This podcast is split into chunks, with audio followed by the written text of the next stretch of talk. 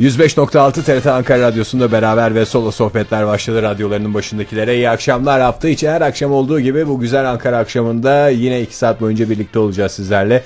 Ben Ege Kayacan, tek arkadaşım, şu dünyadaki can dostum Oktay Demirci ve teknik yönetmenimiz Cumhur Asram ve yayın sorumlumuz Sevda Küske adına hepinize iyi akşamlar diliyorum. Hoş geldiniz. Hoş bulduk diyorum ben de Sevda ve Cumhur adına ve adıma, aynı zamanda adıma. Kendi adına da. Evet. Lütfen herkes kendi adına konuşsun. Lütfen herkes kendi adına konuşsun programda diyerek. Evet. Öncelikle geçmiş doğum gününüz kutlu olsun diyerek kaldığımız yerden devam edelim programımıza. Bu arada hediyemizi hemen taktığını ben dinleyicilerimize muştulamak istiyorum ve gerçekten çok yakışmış Ege. Bu vesileyle aslında TRT radyolarından birinde kurumu eleştiren bir konuşma yapmak istiyorum ben. Stüdyomuzdaki... Ege, emin misin? Bir saniye. Yani, bunları, doğruları söylemek için burada stüdyodaki saat yanlış. Çünkü benim kolumdaki hesap makineli saat şu anda 18.05 ancak buradaki saat 18.04.030. Yani tüm Türkiye'de saatlerini TRT'ye göre ayarladığına göre bunu düzeltmek veya ben kolumdaki saati düzeltip hemen bu konuyu kapatayım. O daha kolay olabilir. Evet, daha mantıklı olacak. Çünkü kurumda hem daha doğru olduğu aşikar ama sen şöyle düşün. Birkaç tane saat var ya, koridorlarda var mesela, işte FM stüdyosunda var. İşte onlar hepsini aynı anda ayarlamak zor olur diye. Doğru, tamam. Bu arada Sevda ve Cumhur bilmiyorlar ve radyolarını, yani dün bizi dinleyememiş olan dinleyicilerimiz varsa bizim Fahir'le doğum günü hediyesi olarak Ege'ye çok uzun zamandır istediği bir hesap makineli saat vardı. Çok uzun zamandır dediğim yaklaşık 30 sene kadar. Çünkü 20-30 senenin öncesinde herkesin kolunda görülen saatlerden. Onu dün hediye olarak verdik ve bugün hemen koluna uydurarak, dün biraz bol geldi kendisinin bileğini, bugün hemen anladığım kadarıyla bir saatçıda yaptırdın ya da kasaba gittin de orada mı yaptırdın bilmiyorum. Saatçi şey dedi ya, 45 senelik saatçiyim dedi. Yani gerçekten de Ayrancı muhitinde kızı okuldan almaya gittiğimde bir orada saatçi buldum. 45 senelik saatçiyim dedi. İlk defa böyle bir saat geliyor bana dedi. Böyle derken deseydim? Hesap makineli dedi. Ne kadar güzel. Demek ki Türkiye üzerinde kullanan ender kişilerden biri oldun. Bildiğim kadarıyla. Tek kişi de hala olma hakkımı... Yok, öyle bir liste var. Mesela ben dün bu saati alırken şey dediler, kim kullanacak bu saat? Ne önemi var dedim, benim bir arkadaşım. Şimdi benim bir arkadaşım deyince... Kusura bakma, saniyeyi ayarlayamadığım için. Saat yeni oldun da düğmelerine hoyrat basmak istemiyorum. Şimdi, sen anlat, ben dinliyorum. Ben şunu söyleyeyim, dün alışveriş sırasında işte kim kullanacak bunu dedi. Ben dedim kullanmayacağım, benim bir arkadaşım kullanacak da ne önemi var. Benim bir arkadaşım deyince adam zannetti ben kullanacağım da utandığım için söyleyemiyorum. Ya dedim, niye söylemeyeyim böyle bunda kaliteli bir saat, utanılacak ne var, 35 sene önceki saat olabilir ama dedim yani ne var dedim, ne kadar güzel bir saat falan. Yok dedi, illa ismini istiyoruz biz kullanıcının. Meğerse öyle bir liste varmış Türkiye'de bu saati kullananlar, hesap makineli saat kullanıcıları diye. O listeye şu anda ismin gitti. Şimdi dinleyicilerimize soracağım bunun saniye ayarı nasıl yapılıyor diye. Türkiye'de benden başka kullanan kalmadığı için hesap makineli saati kimin nasıl fikirleceğini... Saniyesini kontrol edemiyor musun? Sıfırlayamıyor musun? Muhakkak ediliyoruz tabii ki. Yani şimdi saçma sapan konuşmayalım. Özellikle de yayında. Muhakkak ediliyor ama onun kaidesi var tabii ki. Bu tip saatlerde hep olduğu gibi. Yani onun kaidesine göre şey yapmak lazım. Ayarlamak lazım anladığım kadarıyla. Oktay Demirci. Saatçi peki ne dedi? Yani nasıl girdin sen hemen? Mesela bugün git o zaman sen bu kalsın. Saatçilerde öyle bir şey yok çünkü. Ben bir mandıracı, çok sevdiğim bak meslek. Kasabı zaten çok, ayrı bir. Çok sevdiğim mandıracılık mesleğinden istifa ediyorum. Şimdi kasaplığı bir tarafa bırakıyorum. O bence kurumlar ve meslekler üstü, zanaatler üstü bir yetenek. Bence bana sorarsan. Çok sevdiğim meslekler: bir mandıracılık, iki balcılık, üç saatçilik. Saatçilik derken saat satıcılığı değil, tamircilikten bahsediyorum. Heh. Yani o yüzden... dediğim anladım yani, nasıl yapacağımı anladım da ona. Bana demiyorsun da saatin saniyesini kontrol edebildiğin için neşeleniyorsun Ege. Şu anda Türkiye... deki tüm saatleri ayarlatabilecek. Yani şu anda hani Ankara'da nasıl bazen insanlar geliyor, ta Erzurum'dan geliyor insanlar bazen saatini ayarlamaya kuruma. Aşağıda hiç gördün mü bilmiyorum. Evet, iki tane Erzurumlu gördüm. Erzurum'dan, onlar saat ayarlamaya mı gelmiş? Erzurum'dan geliyoruz, saatimizi ayarlayacağız falan diye. Zaten dikkat edersen bu dijital saatlerden bir tanesi hemen TRT'nin girişinde de vardır. İnsanlar saatlerini ayarlar. Televizyonu olmayıp da saati nereden ayarlayacağını düşünenler. Veya saatleri... televizyondan saati ayarlayacaksın mesela. Saat 7.30. Yani gerçi haberler artık 7.30'da. Bir zamanlar hani 8'de ayarlardı herkes saatlerini. Diyelim saat 6.45. Mesela. Sen şimdi saatimi TRT'ye göre ayarlayayım diyorsun. Ama TRT'de bekle ki saati bulasın. O durumda ne yapacaksın? Hop atla mesela otobüse, trene, gel özel arabanla günün 24 saatinde saatini ayarlayabilirsin. Ama derse ki insanlar, yani TRT'ye gelmek çok zor. Ege Bey, siz gelebilir misiniz? Hay hay. Sonuçta şu kolumdaki hesap makineli saat tam anlamıyla TRT saatine göre ayarlanmıştır. Saniyesi saniyesine. Bakalım sapacak mı? Bundan 15 gün sonra bir kontrol edeceğim. Hiç elleme. Saati bundan sonra hiç oynama. Yani şimdi oynamam gerekiyor biliyorsun. Hayır, saat kısmıyla oynama. Yani yoksa rehber, işte telefon numaraları girersin. Sen bu saati satmayı mı düşünüyorsun Ege? Ben öyle bir şey hissettim şu anda. O kadar çok saatin, yani böyle sanki birilerinin böyle canını çektirip bu saat bir süre sonra, mesela benim de bir gün programda olmadığım bir günde bu saat satılıktır. Çok uzun süredir bahsettiğimiz bu saat, öyle bir şey, öyle bir niyetin mi var? Şimdi öyle... Yoksa dervişin fikri neyse zikri de odur diyerek bu benim niyetim mi acaba? O bana soruldu. Ege Bey, yani çok güzel bir saat. Acaba bu saati almayı düşünür müsün? Satmayı düşünür müsünüz diye sorular geldi. Ne zaman? Kim sordu? Şey mi? Kızı okuldan almaya gittiği zaman kızın öğretmeni mi sordu? Ya şimdi şöyle bugün bir şey var. Çünkü. Başka yapan var mı bilmiyorum da. Ben mesela trafikte falan bazen işte can sıkıntısından kendimle röportajlar yapıldığını falan düşünüyorum. Evet. Böyle birileri bana... Can sıkıntısından olduğundan emin misin? Can sıkıntısından olmayabiliyor. Yani genel delilik gibi bir şey. Mesela birini görüyor musun yoksa sadece ses mi duyuyorsun? Yani şimdi arabada yalnızsam zaten, başkası varsa değil de yanımda birisi oturuyor. Yani kimin oturduğu da belli. Evet. Ha. Keşke bizden önce hemen burada çok değerli hocamız vardı. Psikiyatrist. Keşke onunla birazcık konuşma imkanımız olsaydı. Sen bunu önceden söyleseydin mi? Ya ben daha önce psikiyatrlarla görüştüm bu konuyu. Ha, öyle mi? Görüştünüz. Normal dediler. Delilikte normal bu tip şeyler olur dediler. Yani o bana çeşitli sorular soruyor. Tanınmış da bir televizyoncumuz. Öyle diyeyim ben sana. Yan koltuğunda oturuyor. Yan koltuğumda oturuyor. Sorular, son derece kibar bir beyefendi. İşte dün saati aldık, eve gidiyorum. Özel bir televizyoncu olduğu için mi ismini söylemekten imtina ediyorsun? Yoksa o sana söyleme mi dedi? Bana söylemedi. Yani bu konuşmalarımız aramızda kalsın falan dedi. Çünkü insanlar... seninle beni ayırabilirler falan filan gibi böyle bir şeyler oldu. Doğru, mantıklı. Ayırmaya çalışanlar olacaktır en azından diye. Sana baskı yaparlar, benim var olmadığımı söylerler, o yüzden hiç şey yapma dedi. Ama ben yani sonuçta programın samimiyet üstüne kurulu olduğundan söyleyeyim dedim. İşte tanınmış bir televizyoncumuz şöyle sordu bana. Ege Bey, saatiniz son derece güzel. Acaba bu saati takmayı mı düşünüyorsunuz yoksa yakın zamanki planlarınız arasında satma var mı diye sordum. Ben de öncelikle bu soru için çok teşekkür ederim dedim. Ve hemen ardından da şeye karar verdim. Uygun, daha doğrusu bu saati taşıyabilecek birisi. Yani sonuçta bu saati benim kolumda olmasının sebebi sadece bu saati istemek değil. Herkes neler istiyor. Kimse istediğine kavuşamıyor hayatta çoğu zaman. Belki de bu saatin dönüp dolaşıp kaderin bir cilvesi olarak 30 yıl sonra benim koluma takılmış olması şeyle bağlantılıdır. Ankara Radyosu'nda düzenli yayına başlamamızla bağlantılıdır. Yani ben 30 yıl önce bir çocukken bana hesap makineli bir saat taksalardı, kafama göre bir şey, yani şu anda saat mesela tam anlamıyla duvara bakıyorum. Alışkanlık, koluma da bakabilirim. 18, 12, 49 saniye. Yeni saati taktıktan sonra artık beraber ve solo sohbetlerde saat anonsunu saniyesiyle birlikte duyacaksınız sevgili dinleyiciler. En azından hevesini alıncaya kadar Ege. Şimdi küçük bir çocuk olsaydım, şimdi 18-13 yerine ben onu kafama göre sevdiğim rakamlardan oluşan 17-15 mesela falan yapacaktım.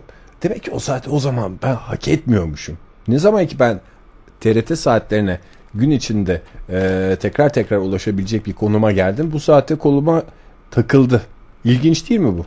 Çok enteresan gerçekten. Yani bunun bir basit bir tesadüf olduğuna mı inanmak mantıklı? Yoksa bir takım kozmik olayların binlerce yıl öncesinden ayarlanmış bir kozmik planın tıkır tıkır işbirlemesiyle mi? Bence bu ikincisi, tekrar edemeyeceğim o ifadeyi ama ikincisinin ne olduğunu düşünüyorum. Çünkü zaten hesap makineli saatin 2010 yılının Şubat ayında bir radyo programında bu kadar uzun uzun konuşulması zaten başlı başına kozmik bir olayın aslında dönüşü ve sonucu. Yani zaten mesela reenkarnasyona inananlar... Öncelikle teşekkür ederim. Reenkarnasyona inananların en büyük dayanak noktasıdır hesap makinalı saat. Neden? Çünkü 30 sene önce olduğu gibi bugün de kollarda olmasının sebebi o 30 sene önceki işte miadını dolduran hesap makinesi saatin ruhu çıkıyor. Bugünkü saatlere giriyor ve görünümünü de bu şekilde. Yoksa nasıl devam edebilir yani bu kadar? Nasıl devam edebilir tabii gerçekten? Yani bu, o yüzden kesinlikle kozmiktir sorunun cevabı. Kozmik olaylara dayandırabilirsin bunu. Önemli olan ne kadar süre kullanacaksın. Bence satmamakla iyi. Ne kadar para vermişti o televizyoncu? Yani, yoksa sadece röportaj mı? Sadece röportajda ne satmayı düşünür müsün diye sordu. Ben de taşıyabilecek birisi olursa neden olmasın dedim. Anladığım yani kadarıyla sonuçta... röportajın yani sonu başı bir önemi olan bir şey değil. Sıkıcı bir röportaj. Yani böyle bir eğlenceli röportaj olsun falan diye bir isteği yok adamın. Ya o röportajların, benim arabada kendi kendime yaptığım röportajların güncel olma şeyi var, özelliği var. Çok derin konulara girişilmiyor ama. Evet. Mesela, para almıyor musun? Hayır canım, yani tamamen o televizyoncuya saygımdan dolayı. Mesela bugün akşam radyoya gelirken de çok ilginç bir soru sordu sunucumuz. Ege Bey, özellikle bu şeride geçmenizin bir sebebi var mı gibi. Yani o anda çünkü akmayan bir şeride geçmiştim. Onu sordu. Ona da ben kendimce güzel cevaplar verdim. Mahcup edecek sorularda soruyor canlı yayında. Zaman zaman çok sıkıştırıyor evet. Tek soru muydu bu? Devamı var mıydı yani? Tek sorum mu derken? Ya anlamaya çalışıyorum röportajı yapan kişinin nasıl bir mantıklı. Yani bazen lafı açıyor, bazen bir tek soru kalıyor. Bazen bir soru falan yapıyor, bazen iniyor arabadan hani gidiyor mesela. Özelime girer falan gibi. O arabadan hiç inmiyor. Hiç inmiyor mu? Hı-hı. Başkaları mesela varken görünmez oluyor. Sadece ben olunca görünüyor. Ben mesela bugün arabayla gelmedim, yürüyerek geldim mesela. Şimdi sen beni bırakacaksın ya programın çıkışında. En azından bunu buradan garanti altına almak isterim doğrusu. Sen beni bırakacaksın ya. Şimdi o hala ön koltukta oturuyor mu olacak? Nasıl oluyor? Arka tarafta, yoksa seninle beraber iniyor mu? Şu anda stüdyomuzda mı mesela? Onun ismini niye söylemedin eğer stüdyomuzdaysa? Ya şimdi sonuçta kariyeri hani benim arabada özel bir program yapmış oluyor. Çalıştığı yerden derler. Sen kaç yerde çıkıyorsun birden derler. He. O yüzden ismi bende kalsın. Ünlü bir televizyoncumuz. Anladım. Tekrar hayırlı uğurlu olsun. Yalnız şu sorunun cevabını ben alamadım. Bu saatçiyle olan diyaloğun nasıldı? Saatçi çünkü gerçekten benim için çok önemli mesleklerden biri ve çok fazla da artık saat tamircisi kalmadı. Ya da ben mi göremiyorum bilmiyorum. Yani böyle mahallelerde var tek tük. Onların da böyle çok büyük paralar kazanarak işte mesleğini devam ettireyim, bir tane de adam yetiştireyim, bir tane de çırağım olsun, o da saatçi olsun işte bilmem kaç sene sonra diye böyle bir şey yaptığım bir amacı olan adamlar değil gibi geliyor. Buna da üzülüyorum. O yüzden ben de üzülüyorum. Gerçekten de bugün gittiğim saatçide mesela çırak yoktu. Yani normalde benim yaptığım, daha doğrusu yaptırdığım iş çırağın yapacağı iş. Takdir edersin ki. Ama kendisi ilgilendi ve çok enteresan bir şekilde saat tamircisinin görünümü, saçı, başı, kılığı, bahsetmiştim ya ben, şans eseri Tunalı civarlarında bir berbere girdim ben bir gün. Evet. Sonra berberin görüntüsü o kadar olgun, o kadar oturmuştu ki vazgeçemedim dedim.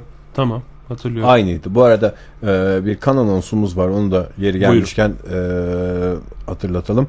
Ve yayınımız sırasında da tekrar diyeceğiz. Umarız en kısa zamanda ulaştırılır. Ankara Üniversitesi Cebeci Hastanesi'nde yatmakta olan bir hasta için B-RH negatif kana ihtiyaç vardır. Kan vermek isteyenlerin Ankara Üniversitesi Cebeci Hastanesi Serpil Akdağ Kan Merkezi'ne başvurmaları rica olunur deniyor. B-RH negatif kana ihtiyaç var. Ankara Üniversitesi Cebeci Hastanesi'nde yatmakta olan bir hasta için Ankara Üniversitesi Cebeci Hastanesi Serpil Akdağ Kan Merkezi'ne başvurulması rica olunuyor. B-RH negatif kana sahip olanlardan. Şimdi dönelim şeye. Saatçinin hakikaten öyle bir şey vardı. O tipte nasıl anlatayım? Bir kere bir orta boy arıyorum ben. Saatçide mi? İşinin erbabında. Ya işte tam aslında gerçekten o kadar derin bir konuya girdin ki o zaman şu hemen ifadenle. Twitter'a yazıyorum. Yaz. İşin erbabının temel özellikleri. Evet. Yani onu yaz. Derin bir konu dediğim derin. Yani yarama parmak bastım. Bugün yürüme imkanım oldu demiştim ya. Yürüdüm. Yürürken de bir parça düşündüm. Düşünme fırsatın olduğu zaman. Oldukça demiştim. Enteresan. Ve genelde hani biz programımızda beraber ve solo sohbetlerde fiziksel özelliklerden çok konuşmuyoruz ya. İşte insanların kendimizin fiziksel özellikleriyle de aslında çok böyle bahsetmiyoruz. İşte aşağı yukarı konu denk geldiği zaman, şey yaptığı zaman. Yani bu arada denk gelmişken cuma günkü yayınımızda diye devamlı insanlar kameranın, fotoğraf makinesinin sesini duydular. Onun meyvelerini beraber ve solo sohbetler.com adresinden görebilirler. Hakikaten de çok havalı fotoğraflar koyduk oraya. Ama şöyle yorumlar var. Fotoğraflarla ilgili mafya hesaplaşması gibi olmuş, pek ciddi diyorlar. Ya öyle mi? Evet. Bir dinleyicimiz de çok havalı çekimler, çok kastığınıza değmiş diyor. Hakikaten de o gün yayında ne yapacağımızı şaşırmıştık, fotoğrafta güzel çekeceğiz diye. Ben ne konuşulduğunu hatırlamıyorum yayında. Ben de canım, ben nasıl durduğumu çok iyi hatırlıyorum ama bütün diye durmuştum. Dinleyicilerimiz beraber ve solo sohbetler.com adresinden o fotoğraflara bakabilirler. Evet, ne anlatıyordunuz? Şimdi, fiziksel özelliklerden çok konuşmuyoruz programımızda ama yani durumumuzdan da hiçbirimiz şikayetçi değiliz bir yandan. Ama bugün yürürken şunu fark ettim. Ben birazcık daha ufak tefek bir insan olsaydım bugün daha kolay yürüyecektim o mesafeyi. Ve ondan sonra şuraya gel. Yani şunu adımlarının küçüleceğini hesaba kattın ve buna rağmen tabii yani şimdi bir avantaj dezavantaj sıralaması yaptım. Yani tamam, durumumuzdan şikayetçi değiliz ama bir kendimizden de dışarı çıkarak yani böyle bir şey yapalım. Bir mesafeli duruşta şöyle insanın daha şuna göre daha çok avantajı vardır belli durumlarda diyerek öyle bir hesaplaşma yaptım kendi kendime. Mesela şimdi beni ilk gören bir insan benim hakkımda şey demiyor. Uzun boylu, bayağı uzun boylu demiyor da iri bir insan diyor. Onun sebebi hani uzun olmama rağmen birazcık da enli olmamdan dolayı uzun sıfatı yerine iri sıfatı bana yakıştırılan sıfat oluyor. Şimdi onu bir tarafa atarsak iri olmayı. Uzunla iri arasında çizgi var. Evet. Şimdi yani o iri olmayı bir tarafa. Yayınımızda beraber ve solo sohbetlerde yapmak için, düzenli olarak gerçekleştirmek için yeni bir köşe düşündüm. Aslında onun ilk örneği olsun bu. Köşenin adı ince çizgiler. Şöyle çok bir güzel. Şey. Neyle neyin arasında çok ince bir çizgi var, onları konuşacağız. Her programımızda o ince çizgilerden birini dile getiriyoruz. O zaman şey belli. Neydi ilk demin köşe. İnce yani, çizgi iri olmakla uzun olmak arasında çok ince bir tane var. Hı-hı. Onlar arasında. Onu söylüyorsun, program bitiyor yani. Sohbeti de çok hani köşelerle bölmeyelim diye öyle bir şey düşündüm. İstersen hemen. Yüreğine sağlık diyorum ve hemen bu köşeyi başlatmanı istiyorum. İnce çizgiler.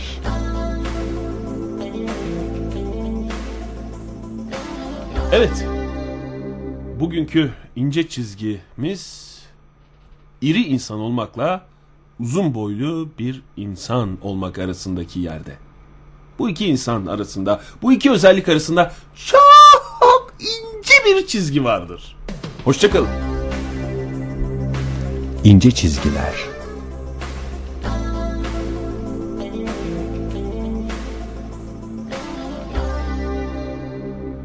Bence güzel, verimli ve bilgilendirici de bir köşe oldu. Çok hoş oldu ya. Yani bence de güzel oldu.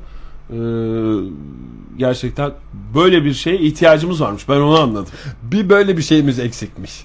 Öyle de diyebiliriz. Şimdi ne anlatıyordum ben?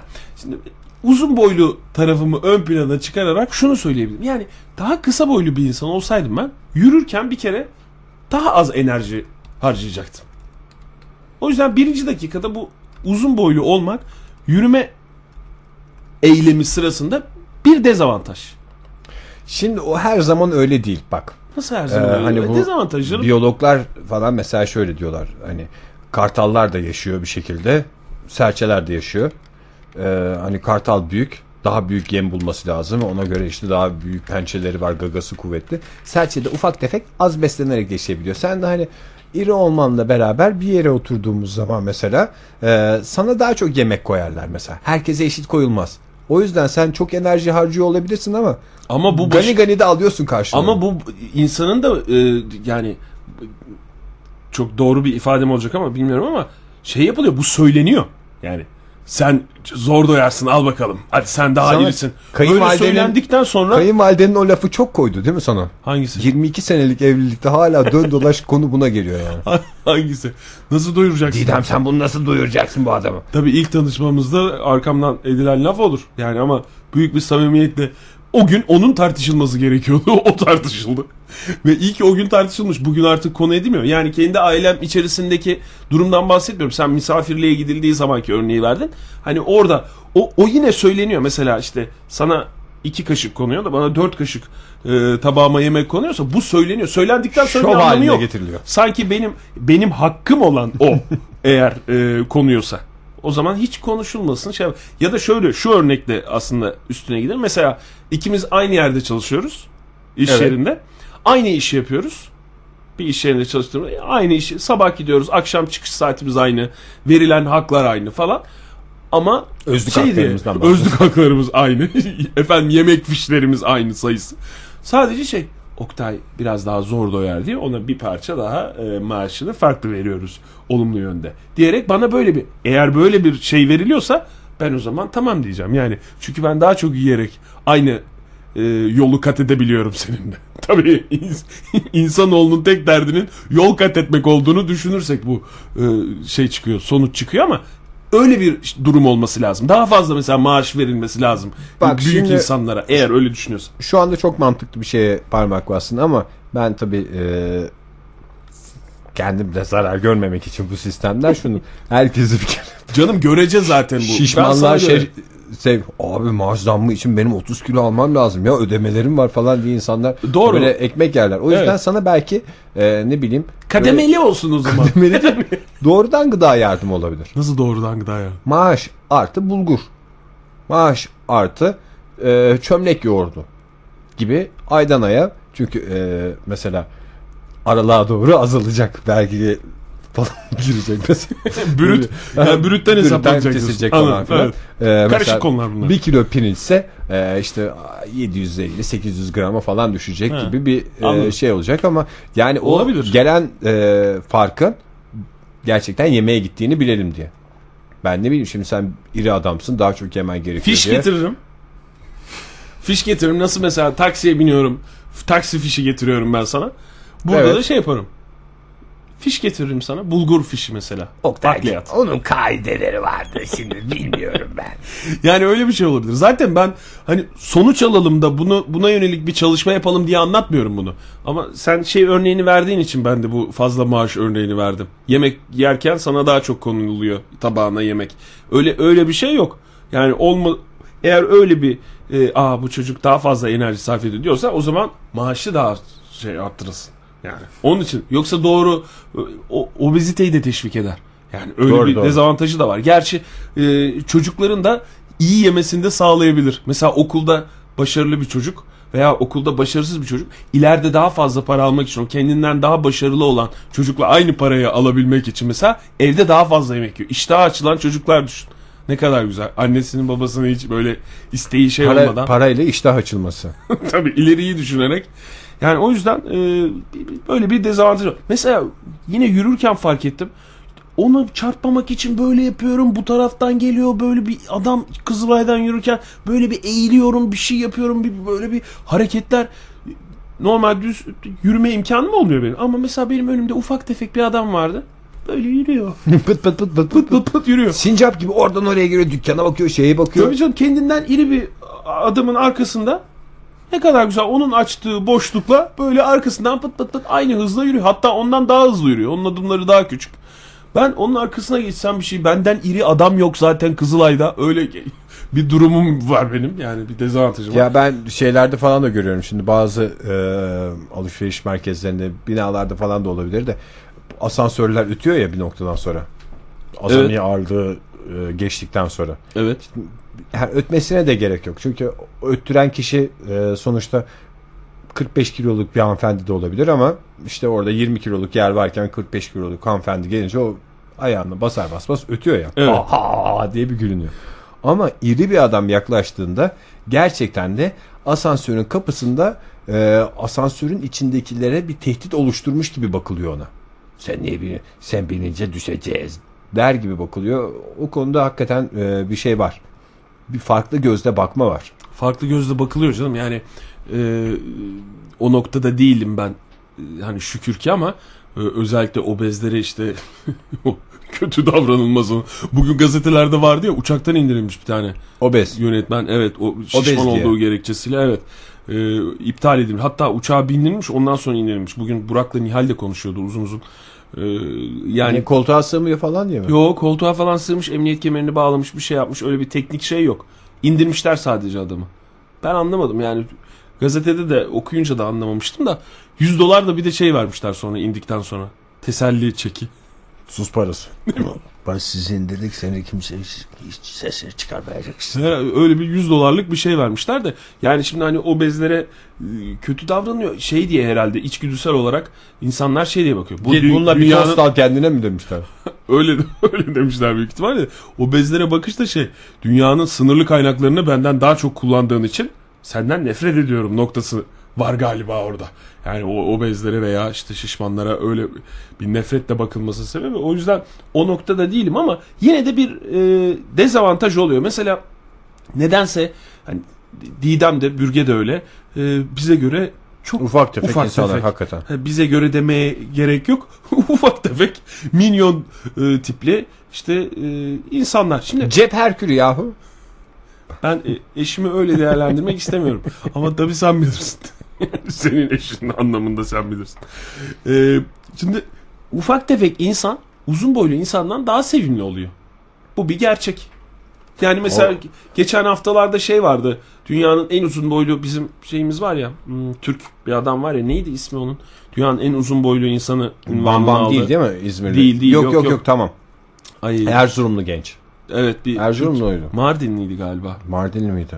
Neyse, dinleyicilerimiz şimdi hatırlatır bize. Onunla işte bir tane Çinli dünyanın en ufak tefek insanının böyle yan yana, ikisi de Guinness Rekorlar Kitabı'nda yer alan yan yana fotoğrafları vardı. Şimdi en küçük adama bakıyorsun, dünyanın en ufak tefek adamına, gerçekten o kadar sevimli ki adam. Böyle bir şey de hatırlıyorsan. Yüz ifadesi, yüzü yani oradan belli. Gerçekten daha ufak tefek insan uzun boyluya göre daha sevimli oluyor. Ya o gerçek canım, yani çocuk kıyafetlerinin o kadar pahalı olmasının sebebi de o. Ufak tefek sevimlilik şeyi var. Sen şimdi kendine bir mont alırken şey dedim, ay çok tatlıymış. Yani, diyen vardır tabii de, XX large bir şey alırken ay çok tatlı bak bunu alacağım falan demiyorsun da, çocuğa bir şeyler ay bu çok tatlı, bildiğin kot mont, ama onu küçük yaptığın zaman güzel oluyor işte. Şişe içinde gemi nasıl enteresan giriyorsa, iyice küçültülmüş kot mont da o yüzden enteresan giriyor. Ve işte kendini alsan 50 liraya alacağın şeyi 250 liraya alıyorsun çocuğa. Korkunç şakalar. Aynısı şey mesela saat içinde geçerli. Hani mesela şimdi gitsen bir manava. Evet. Orada manavda da şey var. İşte hemen kasın yanında hesap makinesi var. Kocaman bir hesap makinesi. Ama bir saatte bu hesap makinesini görünce ay çok tatlı diyorsun. Şu şekil. Gerçekten çok şık olmuş Ege. Bu kere daha saatini gündeme getirdiğin için. Yani ben ne kadar konuyu değiştirmeye çalışsam dolar saate geliyor. Aynı yere geliyor. Yani şunu düşün. Çocuk kıyafeti olmasına gerek yok. Bir mağazaya gidiyorsun. bir yetişkinin bir mağazaya gittiğini düşün. Şey diyor adam. Ha, bu arada olacak. Hemen Onur Bey'den geldi. Adı Sultan. O Sultan. Türkiye'nin en uzunu. Evet. Nereli olduğunu bilmiyormuş. Önemli değil zaten. İsmi yani daha önemli. Ondan Sultan. Önce Twitter'a şeyi sormuştum da. Dinleyicilerimizle paylaşalım falan diye. İşin erbabının özellikleri diye bir soru sormuştum. Ona cevap olarak adı Sultan. Bir adamı adı Sultan değilse erbabı değilmiş gibi okudum en başta. Evet, Sultan uzun adı. Yani işin erbabının özellikleri de onu da tamamlayacağız o listemizi. Döner geliriz. Bir kere daha hatırlatalım. Telefon da edebilir sevgili dinleyicilerimiz bize ama şunu söyleyeceğim. Mesela bir adam gidiyor mağazaya. Palto alacak kendisine. Satıcıya şey diyor. Bunun XX large'ı var mı? XX large diye karşılar satıcı. Ve bakar işte, varsa verir, yoksa yok der. Ama başka bir adam geldiğini düşün. Aynı paltoya bakıyor. Şey diyor satıcı. Bunun X small'u var mı? X small'u maalesef kalmadı. Beyefendi, gelin sizi kucağıma alayım. Bakalım buna. Yani bakalım, satıcının taraflara bakalım. Satıcının tavrı bile değişiyor. Yani doğru. öyle bir gerçek var. İnsanın hani daha minyon olan insanın durumundan bir adım öte kıyafette bile gösteriyor bu kendini. Aykan Bey, iyi akşamlar. İyi akşamlar olsun. Hoş geldiniz yayınımıza. Teşekkür ediyorum. Dün akşam çok yoğun bir şey vardı, program vardı. Çok yoğun katılım vardı, katılamadık. Siz de tahmin etmiş miydiniz saati? Siz ne diyorsunuz? Neler kızınla beraberdik yani. Dinlediniz ama değil mi Aykan Bey? Yani ben o dünkü hanımefendinin durumundaydım aynen. Arabayı getirdik, evin önüne kadar geldik, kapatamıyoruz radyoyu. Hadi bize sıra gelsin, biz yorumda kullanalım ya da biz tahmine kullanalım falan dedik ama olmadı maalesef. O zaman Aykan Bey şöyle diyelim, sonuçta uzun zamandır dinleyicimizsiniz. Evet. Size de 4 hafta sonu hesap makineli saati takma promosyonunu veriyorum. Yalnız... Ve bugüne kadar verdiği en büyük promosyona gelin. Yani dün arayan dinleyicilerimiz bile 4 hafta sonu kazanamamıştı Aykan Bey. Gerçekten çok seviyoruz sizi. Yalnız ya full pil veririm, full pil isterim geri. Yani yemin ediyorum şey olduk ya, böyle akşam eve geldik, kapının önüne geldik, bırakamıyoruz. Yayını bırakamıyoruz. Kızım nihayet akıl etti, dedi ki benim telefondan dinle dedi. Tamam hadi sen telefondan dinleyelim. Kızın telefonunu taktık kulağımıza. Arabayı stop ettik. İndik eve. Eve geldik. Oğlum radyoyu aç, radyodan takip edelim. Hanım yemek hazır, çabuk gelin burada konuşun ne yapıyorsanız. Yani böyle bir karıştı ortalık benim. Sizin sayenizde. Çok teşekkürler efendim. Hakikaten böyle ilgiyle dinlendiğimizi bilmek hem hoşumuza gidiyor yani, hem de ay bu akşam da aynı şekilde yapabileceğiz mi diye de bir heyecanlanıyoruz. Yani bu akşamki konu aslında çok ilginç. Ben şeye çok da katılmıyorum. Oktay Bey'e çok da katılmıyorum. O irilik hadisesiyle alakalı. Aşağı yukarı ikimiz beraberiz onunla. Evet. Sizin boyunuz kaç Aykan Bey? Biraz gözümüzde canlı. 183. 183 santim. Uzun evet. Ama gene ortalamalara göre. Evet ama Aykan Bey'e de ilk gördüğü zaman insanlar iri diyebilecek bir yani durumda. Ben tabii belki etrafımızdaki insanlar için iri gözükebilirim ama ben bu korkularımı ne zaman açtım size anlatayım. Dinliyoruz, buyurun. Efes Pilsen'in Avrupa şampiyonu olduğu zamandı. Koraç Kupası'nı aldı. Evet. O sene işte böyle hani kupayla başbakanlıktır, bakanlıklardır ziyaretlerde bulunuyorlardı. Evet. Onlara denk gelmiştim bir gün Kızılay'da. Bakan olduğunuz dönemlerden bir tanesini anladım kadarıyla. Yok. Yani onlar bir yerden çıkıyorlardı. Evet. Sen takımı. İnanır mısınız? Kendimi o Çin'de küçücük adam gibi hissettim onların yanında. Yalnız anlıyorum ben Aykan Bey'in dediğini. Ben de bir alışveriş merkezinde tam yemek alacaktım. Yanımda bir anda böyle bir duvar örüldü. Yanıma direkt dikildi gibi böyle bir his doğdu. Döndüm, 2 tane ben de yani hani uzun yıllar boyunca başımı kaldırıp kimseye bakmamışımdır yani. İlk defa başımı kaldır adamların yüzünü de göremedim. Çenelisinin altını falan gördüm, o hissi biliyorum yani daha... Basketbolcu muydu? Basketbolcuydu. Ve eller böyle eller fırıncı küreği gibi. Korkunç bir şeydi yani.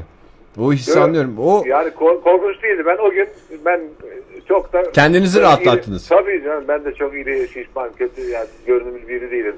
Benden daha neler var dedim ve kurtuldum o fenomen. Aykan Bey tabii canım yani sonuç olarak öyle düşünecek olursak benden de birçok iri insan var. Ben biraz abartıyorum olayı ama yani durumumuzdan memnun olmama gibi bir şey söz konusu değil tabii ki, en başta söylediğim gibi. Yani sadece böyle bir sorguluyoruz, sohbet ediyoruz. O yüzden bu konu açıldı. Yoksa en büyük sıkıntıyı nerede çekiyorsunuz? Ben çok bilmiyorum ama ben böyle eski evlerde ya da işte küçük evleri ya da işte böyle bir eski mahallelere gittiğimizde o kapılara çok sığmıyorum. Oralara çok sığmıyorum. Kapılara sığmıyorum. En büyük sorun. En evet. büyük sorun benim de. Benim daha yani bu fiziksel dertlerden ziyade mesela ben bir kere bizim ev arama dönemimizde işte eşimle birlikte ev arıyoruz. Bir eve girdik işte evi beğendik. Birazcık pahalı geldi ama ev sahibi dedi bana. Ev sahibi gösteriyordu. Böyle yaşlıca da bir beyefendi, çok kibar. Sen bayağı baba yiğit bir delikanlısın. Ben seni çok sevdim dedi. Şimdi uzun süre düşündüm ben ne demek istediğini. Ne yiğitlik yaptın ne babalık yaptın. Ne yapmış olabilirim? Sonra şunu anladım ben. Büyük insandan, yani karşıdaki insan, büyük insandan, iri yarı insandan beklentisi daha büyük oluyor. Yani artık ne bekliyorsa benim dışarı çıkıp sincap avlayıp eve gelip onu yediğimizi mi, sincap satarak mı para kazandığımı, hani bu çocuk aç kalmaz. İri yarı olduğuna göre. Sincap için de iri olmaya gerek yok. Hadi bizon. Avcılığı örneklendirmeye çalıştım. Bizon boynundan yakalayıp bizon yakalasa tamam. Hadi anlayacağım. Bizon diyelim o zaman. Yani öyle bir dezavantajı da var mesela. Yani baba yiğit olduğunuz için sizden beklenti ufak tefek adamdan beklentiden daha büyük. Bence, yanlış mıyım? Valla doğru söylüyorsunuz. Muhtemel ben de böyle şeylerle karşılaştım galiba ama çok da dikkat etmedim. Fakat dediğim gibi ben o sıkıntıyı o zaman yaşamıştım. Aynen sizin şimdi yaşadığınız gibi. Fakat onları görüp de yan yana gelince onlardan, hatta işte bir imza olayları olup da yan yana gelince birdenbire kendimi ufacık tefecik bir şey zannettim ve o gün bugün hiç de dert etmiyorum. Yani diyorsunuz bir şok tedavisi için bir basketbol takımının antrenmanına falan gidin. Gibi ya da maçlarına takılıp onlarla böyle bir yan yana gelmek ya da ne bileyim böyle bir tokalaşmak. Bir an zaten hissediyorsunuz ne olduğunuzu. Peki çok teşekkür ediyoruz Aykan Bey. Çok teşekkürler Aykan Bey, sağ olun. İyi akşamlar diliyorum. Güle güle. Yani biz bir dramaturgla konuşmuştuk hatırlarsan. Zamanında hani iri insanların özellikleri mesela demişti, iri insanlar biraz daha temkinli olurlar. Hatta o temkinlilik sakarlığa yol açar. Hani bu daha böyle komedi karakterleri üstünde konuşuluyordu falan da. Çünkü o ufak tefek insanların yaptığı şeyler göze batmaz ama iri insan bir yere girdiği zaman gözlerin üstünde olduğunu hisseder. Onun baskısı elinin ayağında dolaşmasına sebep olur. Uzun boylu adamlar, iri adamlar için ortak özelliklerdir bu falan diye. Hani böyle bir hikayede iri karakter kullanacaksan bu şeylerin noktaları da muhakkak kullan. Bunlar beklenen şeylerdir falan diye anlatıyordu. Dediğin doğru. O yani yüzyıllardan beri büyük bir adama başlar döner. Yani hep burada söylediğimiz şey işte birileri baktığı zaman sana bir yürüyüşünü düzgün yürüyor muyum falan diye düşündüğün anda ayakların birbirine dolanacak gibi oluyor. Halbuki ceylan gibi sekerken bir anda ne yapacağını şaşırıyorsun. Hiçbir sorun yok. İşte öyle bir beklentinin mankenleri büyük çok küçümsüyorlar ya. Diyor. Ama ne yapıyorlar orada? Mankenli şarkıcı oldu. Aslında en zor işi yapıyorlar yani. Herkes bakarken yürümek dünyanın en zor şeyi yani. Ben orada 2 adım atamam. Samimi bir ortamda. Kapalı ışıklarda ben değme mankenden daha iyi yürüyeceğime inanıyorum. Hele ki bu saatte. Çünkü yine saate geldik onu. Bak görüyor musun? Yani o kadar imtina ediyoruz. Çalıştıkça İmtina ediyoruz saate gelmesini. Yani bir kere daha söyleyeyim ben. Aykan Bey'in söylediklerinden sonra da aslında içime de dert oldu. Bu sorguluyorum yapıyorum, memnunsuzum falan gibi bir durum yok. Sadece hani böyle bir şeyleri tespit ediyorsun şu an. Tespit ediyorum. Yani bir dezavantajlı grup olduğu aşikar. Yani böyle işte sağa sola dokunmadan yürümeye çalışmak öyle bir şey. Baba yiğit diye bir yapıştırılıyor sana. Beklen. Belki ben dünyanın en korkak insanıyım. Ve öyle korkunca çok insani olan. O zaman boğazını tut diyecekler sana. Çok insani olan o korkma duygusu sana yakıştırılmıyor. Yani öyle bir var. Yoksa hani durumundan memnuniyetsiz olma durumu falan yoktur. Bir kere daha söylemiş olalım da. Yani ben de farkındayım yani. İster miyim böyle bir adam olmak ama böyle ufak tefek adamlar vardır ya. Sempatik. Uzun sempatik adam çok az var. Yani o olmuyor. Bir de bunu eşim bana çok söyledi. Eskiden annem de söylerdi hep. Ama o tam teşhisi koyamıyordu. Sen ne soğuk ne valisin. Sen bir yere girdiğinde niye insanlara bakmıyorsun, niye hep böyle bir kasılıyorsun falan filan gibi şeyler söylerdi. Sonra daha kibar bir cümleyle eşim onun teşhisini koydu. Sen dedi eğilmiyorsun dedi aşağıya insanlarla konuşurken. Hani içgüdüsel olarak yaptığım bir şey. Gözlerimle aşağıya bakıyorum. Normalde bak uzun insanlarda... Ben hiç bu yönünü bilmiyorum Ege. Sen bilemezsin. Biz aynı boyda olduğumuzdan hiç onu yaşamadık. Eğer sen benden daha kısa bir adam olsaydın bunu yüzüme çarp. Baksana bana. Ne bakmıyorsun bana? Tepeden bakıyorsun diye aşağıdan kızardın yani. Hani böyle pek çok uzun boylu insanın bir hafif bir kamburluğu vardır ya. Evet. Şeyden yani en basitinden mesela ben kızımla dolaşırken onu çok net yaşıyorum. Yani başımı eğmek yetmediği gibi dizlerimi de eğerek ne dediğini özellikle sokakta falan yürüyerek konuşuyorsak öğrenmekte. Uzun boylar duymak için göz göze gelebilmek için böyle bir eğilme hareketi var. Bende evet. O yokmuş. Yok evet doğru. Özel doğru bir tespit. Şey değil yani ben dik dururum kimsenin karşısında boyun eğmem diye bir şeyim yok.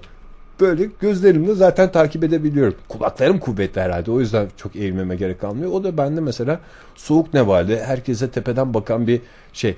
Ki yani ben genelde insanda bir saate bakarım. Hani bazen biz insanın saatini görüyorum. Pırlantalarla yüklü çok pahalı bir marka. Her tarafı altın falan ama efendim diyorum o saatin hesap makinesi var mı? Ha ben de onu diyecektim. Yani ben de bir insanda mesela hesap makinesine bakarım. Yani sürekli yanında hesap makinesi taşıyan adamdan korkmam ben. Tabii ki. Çünkü bakıyoruz. Hareketleri hesaplıdır. Hesabı kitabı ve kaideyi bilerek yaşayan bir adam. Sen saate bakıyorsun. Ben hesap makinesine bakıyorum. Allah Allah. Yine konu geldi senin saate geldi. Yani bu arada seni dinlerken şeyi düşündüm. Yani üçümüz de biz uzun boyluyuz ya. Sen evet. De ben de Fahir de. Yani aşağı yukarı fiziksel özelliklerimiz benziyor. İşte aynı boydayız aşağı yukarı. Birimizin nasıl olma durumu o kadar çirkin olurdu ki. Yani bir kere türlü espriler şakalar olurdu. Kısa boylu olana yönelik. Mesela kısa boylu olan uzun boylulara el şakaları yapardı. Mesela arkasından gelip sırtına atlardı. Öyle hiç bizim aramızda bir el şakası yok ya. Yok tabii canım. Hayır bu olsun diye söylemiyorum. Yine yanlış anlaşılmasın ama. Benim bir de zaten yani... en sevmediğim şeylerden. Gerçi sevmem var mıdır bilmiyorum. Bayılırım. Birisi benim enseme tokat atsın bayılırım. Şurada durup geldim. Enseme tokat diye düşünme canım. Yani mesela diye düşün. Koridorda yürüyorsun. Evet. Koridorda yürürken arkadan biri geliyor. Koşa Ege diye hop sırtına atlıyor mesela. Yani şimdi ben bu halimle yapsam sen hafızan Allah bir daha yürüyememe durumu olur Ege. Evet. Hiç de yapmak istemem. Ufak tefek bir adam olsa mesela aramızda öyle bir şey yapabilirdi. O yüzden çünkü doğa nasıl tefek, kuruyor dengesini. Ufak tefek adamdan o tip şeyler bekliyorum. Ben mesela hani işim hani dansçı olarak dedim. Ufak tefek yere sağlam basar dedi. Ağırlık merkezi yere daha yakında ondan dünyanın merkezine. Çok net bir durum yani. Futbolcularda da öyle ya yani. Kısa boylu futbolcu daha sağlam basıyor yapıyor. Ben yürürken 50 defa ayağım burkuluyor benim. Geçen gün Ali'nin omuzumda atçılık oynuyordu sokakta. Bir ayağım burkuldu. Atçılık desen anlarız biz yani omzumda falan diye yapmana gerek yok. Hayır şimdi hem dizde oynanır. He, sokakta dedin ya. Onu... Evde dizde oynanır, sokakta omuzda oynanır. Evet. Bir devrilecektim çocukla beraber. Karşılıklı bir tane yaşlı hanımefendi vardı diyerek geçti yanımda. Niye? Ama mesela biraz daha kısa boylu bir adam olsaydım tıknaz dedikleri hiçbir şey olmazdı. Belki çocuk biraz daha alçaktan bakardı dünyaya ama onun zaten gene boyunun 3 katı yüksekliğe çıkmış. Neyin şikayetini ediyor yani? Ben hakikaten biraz daha önce de burada konuşmuştuk yani şöhretlerin hepsi ufak tefek insanlar. Evet doğru bunu konuşmuştuk. Bir Jim Carrey var galiba. Jim Carrey uzun mu? Uzun boylu. Ama onlar çok istisnai değil. Şeyler yani hakikaten büyük çoğunluğu yani Türkiye'den de şöyle bir saymaya başlasın. Özellikle komedyenler daha böyle şov dünyasında Kemal olan Sunal insanlar. Var bir tek istisnası. Kemal Sunal'dı ama onlar da Kemal Sunal çok başka şeyleri bir araya getirdiği için öyle. Halit Akçetepe mesela çok net. Ufak tefek tabii, hani Cem Yılmaz öyle. Ondan sonra Okan Bayülgen öyle. Kemal Sunal diğer Kemal Sunal. Kimdi? Halit Akçetepe işte. Hayır. Diğer Kemal sarı Mercedes'teki. İlyas Salman. Gene öyle ufak tefek oyunculardan. Şener Şen ufak tefek. Evet. Yani gerçi Şener Şen ufak tefek midir onu tam bilemiyorum ama tabii çok uzun boylu değil canım sonuçta. Uzun boylu değil de mesela Halit Akçetepe hakikaten o minyon. Necmi. dediğimiz şey işte böyle hakikaten böyle ele avuca sığmayacak atom karınca gibi oradan oraya. Zeki Alasya. Metin Akpınar da öyle. Metin Akpınar iri mi? Yani tabii kilolu, kilolu ama uzun tabii boylu uzun değil. Boylu değil. Yani şimdi bu sadece hani komedi ve oyuncular için geçerli olan bir şey değil. Sezen Aksu da ufacık. Hı. Tarkan da ufacık. Sertab Erener de ufacık. Bu bence başka bir şey yaratıyor insanlarda. Yani o boyun uzunluğunun insanın düşünce yapısına, karakterine, yaratıcı gücüne etki etmemesinin imkanı yok. Zaten şöyle bir düşün. Mesela uzun boylu olan bir insanı gördüğü zaman insan şey diye düşünür ya. Sen basketçi olsana falan diye düşünür. Benim bütün lise hayatım böyle geçti. İşte özellikle çocuklara yönelik. Ama kısa boylu bir çocuk gördüğün zaman sen komedyen olsana veya sen şarkıcı olabilirsin çok rahat falan diye düşünülmüyor. Çünkü demek ki ufku daha açık. Daha geniş önündeki yol. Yani böyle bir yönlendirme daha zor. Çünkü seçenekleri daha fazla. Ama uzun boylu adam işte ya basketçi olabilir. Sen basketçi ol. Şey. Başka hiçbir şey duymadım. Sen basketçi misin? Değilim. Basketçi ol. Peki yani böyle radyocu ol denilecek bundan sonra. Yani radyocu oldu hiç o zamanlar denilecek laf değildi. Şimdi ben bundan sonra uzun boylu adam gördüğüm zaman hep şey diyeceğim. Radyocu olsan. O radyocular hep uzun olur.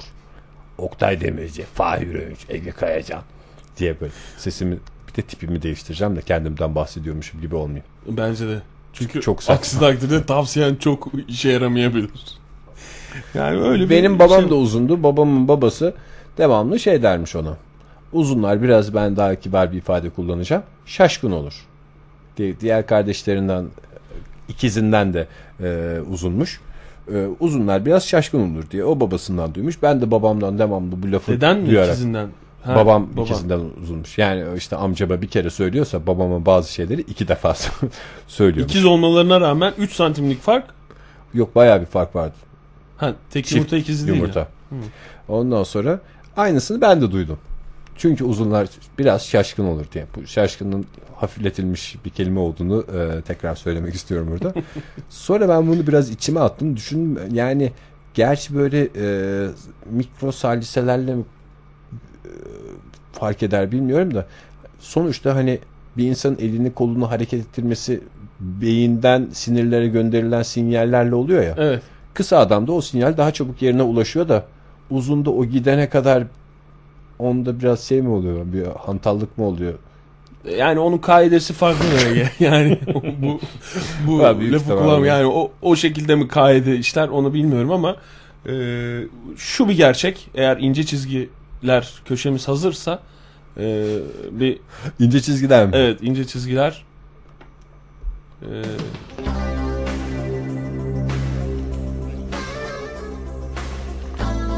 ince çizgiler evet.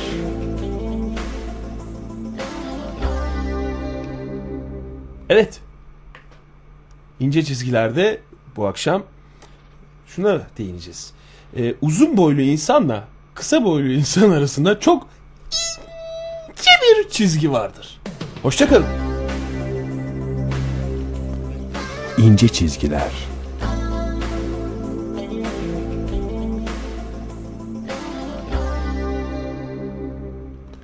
Çok teşekkürler. Çok iyi oldu ya bu. Yani şu program gerçekten ince çizgiler havada kalıyordu. Sohbetlerimiz çok iyi oldu. Biraz da ben şey oldum. Yani yıprandım. 2 program yaptım bugün çünkü ince çizgiler diye. Hakikaten ya. Yani bu kadar şeyi nereden buluyorsun? İnternetten falan mı araştırıyorsun? Yani o biraz birikimle. İster istemez araştırıyorum. Bir de kitap var, tabii ki kitap okuyorum. Ve de ben çevremi çok dinlerim. Mesela otobüste falan giderken yan tarafta işte teyzeler ne konuşuyor falan. Onları çok laf dinlerim. Bu laf taşırım. Kötü anlamda değil. Mesela onu hemen önümdekine aktarım eğer yeterli kadarsa. Mesela Didem çok yadırgar, eşim çok yadırgar. Oturduğumuz mesela lüks bir restorana oturduk. Hemen yan masada ne konuşuluyor? Dinlerim, severim. Yan masada ne konuşulduğunu. Ve onun üzerinde Didem'le konuşuyor. O tip şeyler insana çok şey öğretiyor Ege. Bu arada kendimi tam anlamıyorum. Radyo dinler gibi değil de yan masadaki konuşmayı dinler gibi hissettim bugün öğlen. Biliyorsun sabahtan sana müjdeledim. Karnabahar yaptım evde. O sırada da Ankara Radyosu'nu açtım. İşte önce Burak'la Nihal'in programını dinledim. O bitti. hemen ardından Selimler başladı. Selim'le Banu'nun programı. Evet. Gene Ankara Radyosu'nda Uğur Hoca'ya bağlandılar. Ne evsizler konusunda konuşulacaktı. Onda o konuda araştırmaları var diye ona bağlandılar. Konuşuyorlar evsizler hakkında. Ondan sonra Selim şeyi sordu. Ne derler? Borç verebilir misiniz bana? Ha, Uğur Bey, biz gördüğümüz zaman evsizi ayırt edebilir miyiz? Gibi bir şey sordu. Hmm. Yani bu bahsettiğimiz hani sokakta yaşayan hani dilenci falan gibi değil de başka bir boyutundan bahsediliyor evsizliğin. Hmm. İşte tam anlamıyla sokakta yaşamayı tercih etmiş. Evinde yaşamayı değil. Biz görsek anlar mıyız falan diye. Çünkü şeyden bahsediyor işte. Ellerinde boş çantalarla dolaşıyorlarmış. Hani yolcu gibi falan ama herkes bir otobüse biniyor, gidiyor. Taksilere binip uzaklaşıyorlar falan. Onlar hep orada, gece de orada yatıyorlar ama kendilerini bir şekilde böyle çantalarla falan kamufle ediyorlarmış. Hmm. İşte Selim şey sordu. Biz anlar mıyız? Görsek ayırt edebilir miyiz dedi. Uğur Hoca, bu gerçekten çok güzel bir soru dedi. Ben hemen not mu aldım? Not aldım. Karnabahar yaparken. Yarın öbür gün şey yaparsak diye. Yani orada artık radyo dinleyiciliğini bıraktım. Kulak kabartmış gibi. Yarın öbür gün Uğur Hoca ile biz konuşursak laf buna geldi. Uğur Hocam ayırt edebilir miyiz diye. Gene en güzel soruyu ben sormuşum. Cevabı dinlemedin anladığım kadarıyla. Sen not almaktan. Orada o sırada... Ne dedi, ben merak ettim cevabını. Vardı dedi yani. Çok net özellikleri var dedi ama işte insanların onları etiketlememesi için böyle bir şey başlamasın diye. He. Hani onları söylemeyeceğim ama çok net şeyler olduğunu gözlemlemeye başladık falan dedi. Oradan notumu aldım. Yani yarın öbür gün bir konu olursa hadi ikimiz beraber soralım da Fahir dışarıda kalsın bilmediği için. Öyle bir şey olsun. Tamam, güzel bir müzik arası verelim istersen. Evet, iki program yaptık çünkü ince çizgiler diye. Hakikaten ince çizgilerde. Ondan sonra da bu fiziksel özellikler aslında şimdi böyle uzun mu olmak iyidir, kısa mı olmak iyidir falan noktasından çıkaralım işi. Zaten o noktada değildi ama. Yok değil öyle değil zaten. Öyle de algılanma ihtimali var. Biz şöyle diyelim. Mesela değişik mesleklere göre bazı fiziksel özellikler var. Bunlar belli işlerde avantaj sağlıyor. Evet. İşte nedir? Saçı güzel olan berber iyi berberdir. İşte tombul aşçı iyi aşçıdır gibi şeyler, ne bileyim, ince diyetisyen daha mesajını iletebilir gibi düşünceler.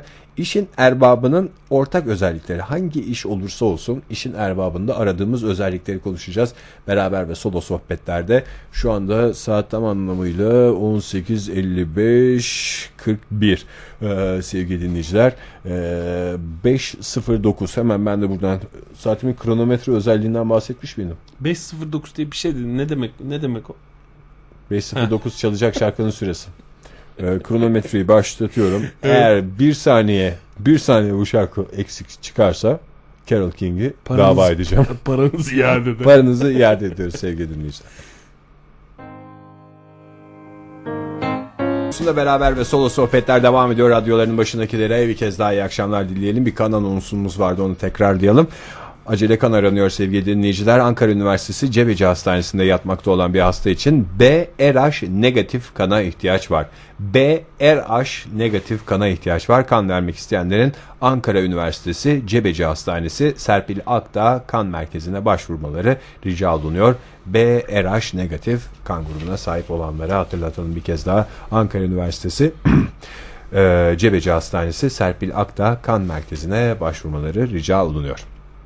Biz dönelim konumuza. Gerçekten de konusu olmayan aramasın demiştik.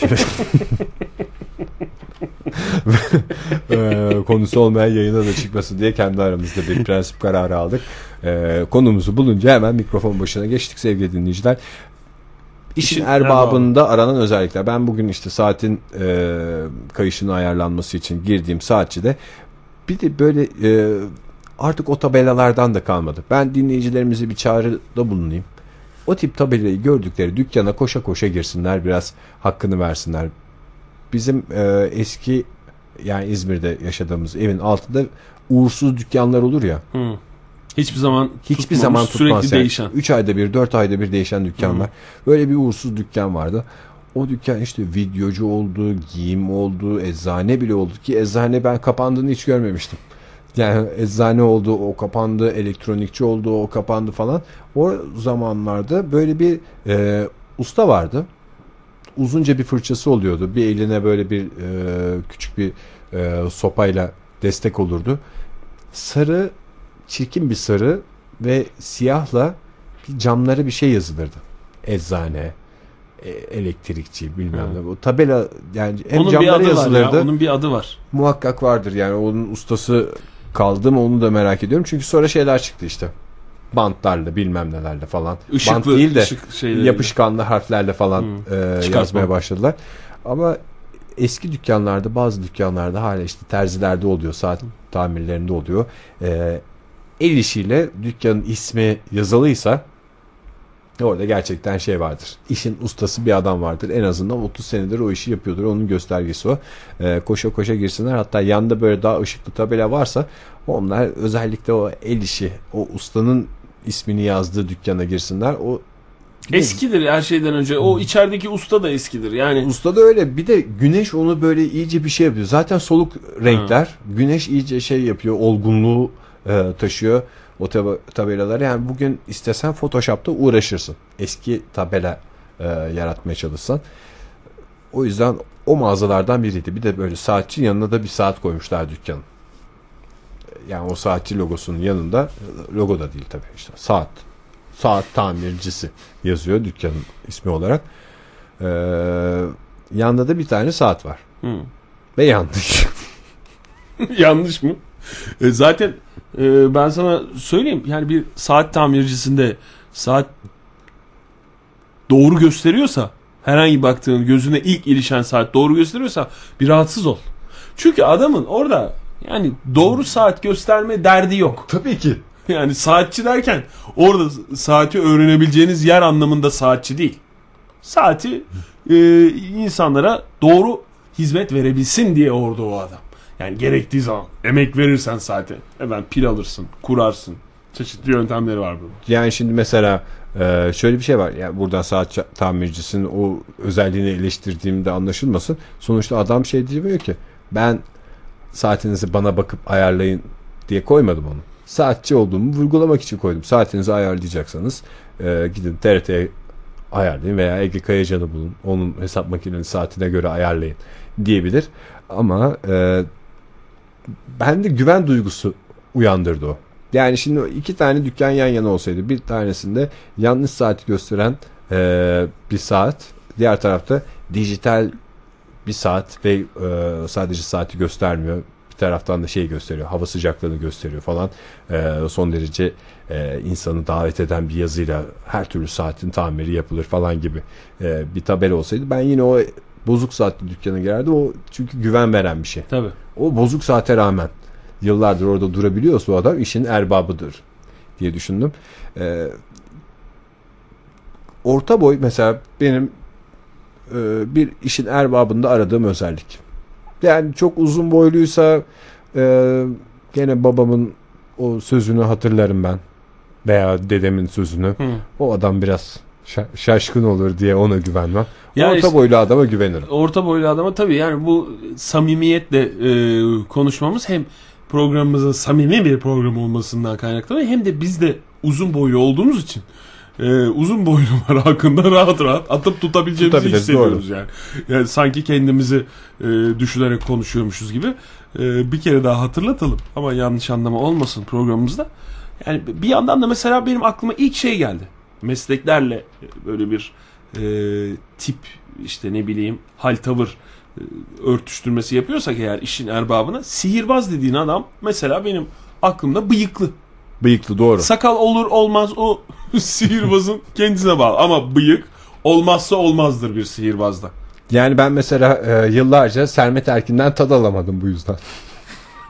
En güzel numaraları yaptı ama sinek kaydı bir tıraşla çıktığı için hep şeyi bekledim. İşte orada kartları yok ediyor, efendim güvercinler bir oluyor bir olmuyor, ateşler içinde tülbentler fışkırıyor ama ben hep şovunu ve bir anda bıyıklar mı çıkacak diye seyrettiğimden tad alamadım. Sermet Erkin'in ama en büyük avantajı, numarası veya şovu sürekli konuşmasıdır. Yani mesela sihirbazlar bazen konuşur, bazen işte müzik yükselir ve şey yapar ya, hiç konuşmadan şovunu yapar ya.